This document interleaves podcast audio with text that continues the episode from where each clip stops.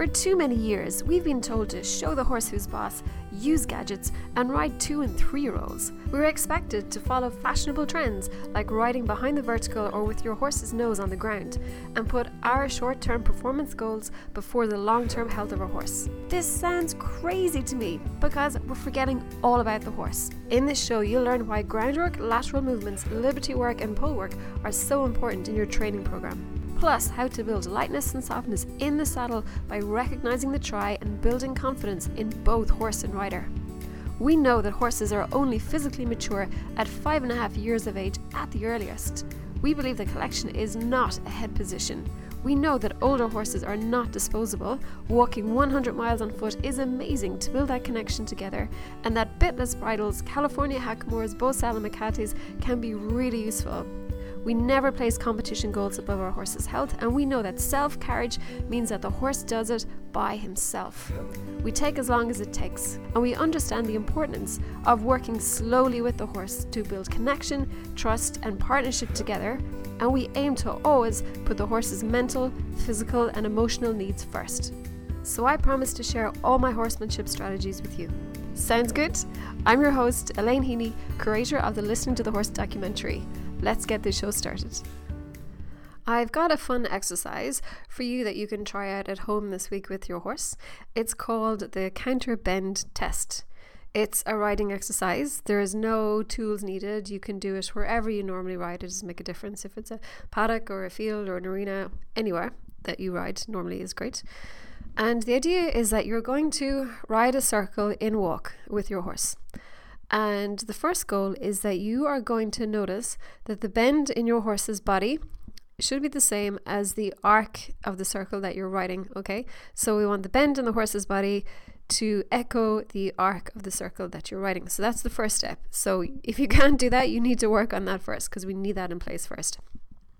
And one thing that will help that will help with this actually is just put a tiny little bit more weight on your inside seat bone and when I say the word inside, I mean the inside of the bend of the horse. Okay, so tiny, just like a fraction more weight on the inside seat bone.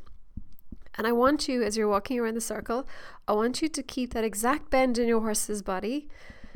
But now, while keeping that bend, I want to see if you can slowly leave that circle and start a new circle going in the opposite direction. And even just do one or two or three steps and then come back to doing a new circle on the original direction. And of course the bend is the same no matter what type of circle that you're doing. But now you're back going the original direction. So the bend in your horse's body is again the same as the bend on the circle that you're walking. Okay so an example. You're walking a, a counterclockwise circle with your horse the bend of your horse is you kind of bend the horse's body is bent a little bit to the left because they're walking counterclockwise. The bend of the horse's body, same as the arc on the circle. Everything's good. Okay, so you're just walking that circle. You're always going to keep that left bend in your horse's body. Now it's only a slight, a kind of a gentle curve. So you're going to keep that left bend in, in your horse's body. And as you're walking around the circle, you're just going to look outside the circle a little bit and ask your horse to start walking just to kind of come off the circle a little bit and to start what would be the idea of a circle going clockwise. But you still have that left bend in your horse's body. But now you're kind of starting a clockwise circle and you do a couple of steps of this new clockwise circle with the left bend in your horse. And then you're like, oh, I think I'll just go back to my first circle.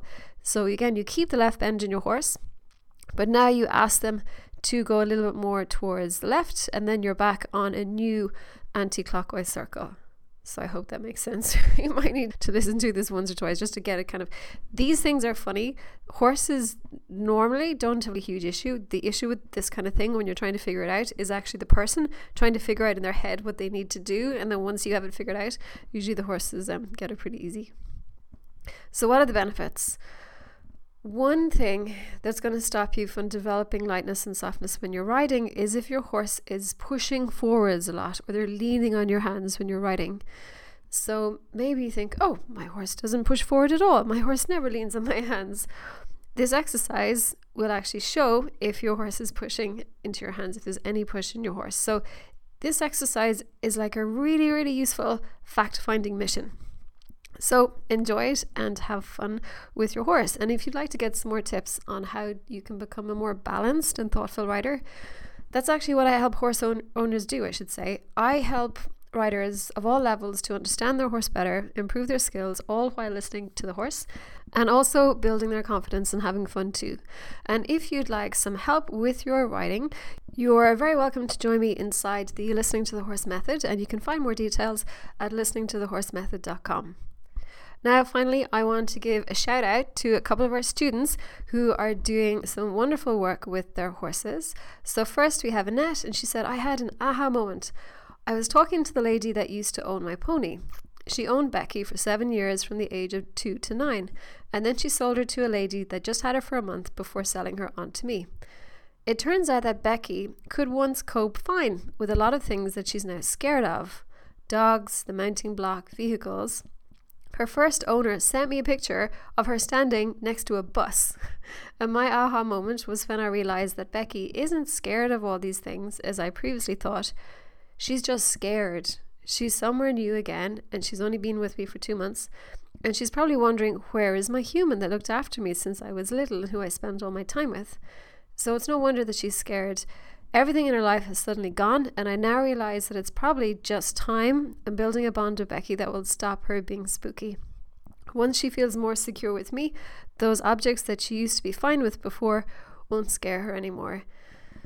I think this is just such a fantastic story because sometimes we underestimate how life changing it is for a horse to be moved to a new home and to people that they've never met before. Maybe there's horses there they've never met before to a place that they don't know, and it can really have a huge impact on them and, and be quite challenging for them to kind of figure out. And we definitely need to be really patient and considerate with them and give them time to to work through things and to be as supportive as we can.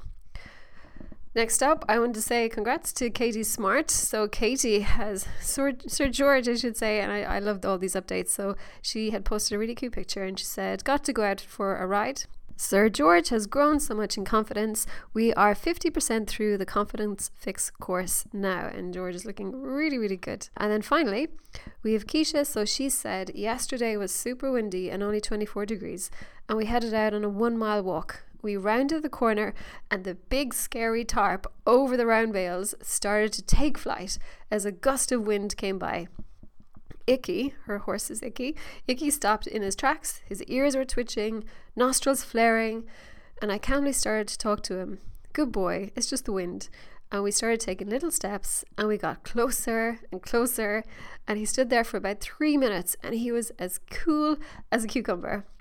I'm loving our walks and exploring the world through his eyes has completely changed me. Well done, everyone. That is fantastic. Keep up the good work. If you would like to be featured in this section of the podcast, or if you just like to read some more inspiring stories about our students from all over the world, all you have to do is join our community at starthorselistening.com. I hope you enjoyed this podcast episode.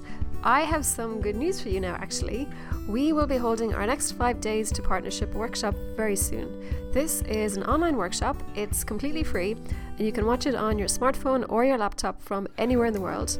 You will learn how to improve your horse's trust and connection, and you'll also find out how I solved Ozzy's bolting over poles issue and how I can help any horse build confidence and partnership with the little known elephant technique.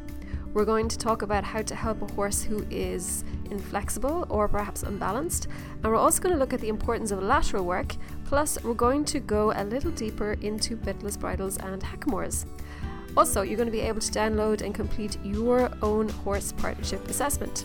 And each day you'll get a fun homework activity to do with your horse. So you can get all the details and sign up for a free ticket at www.5daystopartnership.com. I hope to see you there.